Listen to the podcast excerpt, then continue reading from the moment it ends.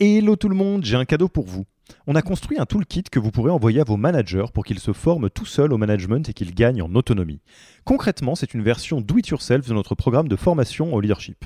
On a pris notre formation, on en a fait une version écrite sur Notion, une version vidéo avec plus de 9 heures de bonnes pratiques managériales et même une version podcast pour devenir super fort en management en faisant son running. Beaucoup de gens vendent ce genre de truc, nous on pense que ça doit être gratuit. Pour avoir accès à tous ces bonus, il vous suffit d'aller sur www.yaniro.co slash bonus, B-O-N-U-S, et on ne vous demandera même pas votre email. Sur ce, je vous laisse avec l'épisode du jour.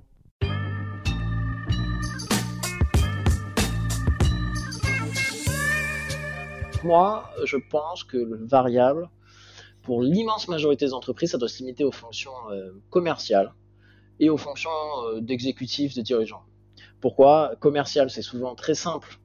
Enfin, c'est souvent relativement simple de calculer un, variable pour des commerciaux, ça doit être aligné sur les sous que la personne fait gagner à l'entreprise. Oui, il se paye tout seul quelque part. Ouais, exactement. Et donc, et pour les dirigeants, euh, c'est souvent aligné sur la performance de l'entreprise, parce que c'est ceux qui sont censés avoir le plus d'impact sur la performance de l'entreprise. Pour les autres, il y a eu une vraie mouvance historique de ben tiens, c'est un très bon moyen d'aligner la performance individuelle avec euh, la rémunération et de motiver les gens à obtenir leurs objectifs, etc. Je pense qu'en fait, c'est lose-lose. Ce que je constatais beaucoup, qu'est-ce qui se passe? En pratique, on va donner, quand on donne des variables aux gens, et notamment en tech ou des fonctions qui sont hors commerciales, euh, si on leur donne pas leurs variables, c'est perçu culturellement comme si on leur donne pas leurs variables, ben, en fait, c'est qu'il y a quelque chose qui va pas. Ouais. Et donc, euh, la symbolique se joue à l'envers, quoi. Exactement. Et donc ça devient un dû, et quand c'est pas un dû, c'est qu'il y a un problème.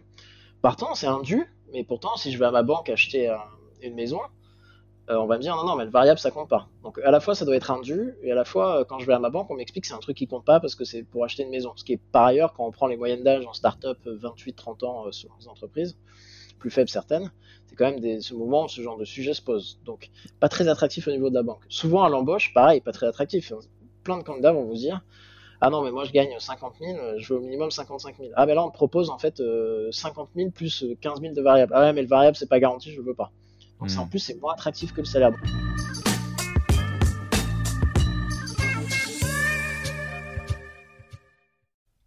Merci d'avoir écouté cet épisode.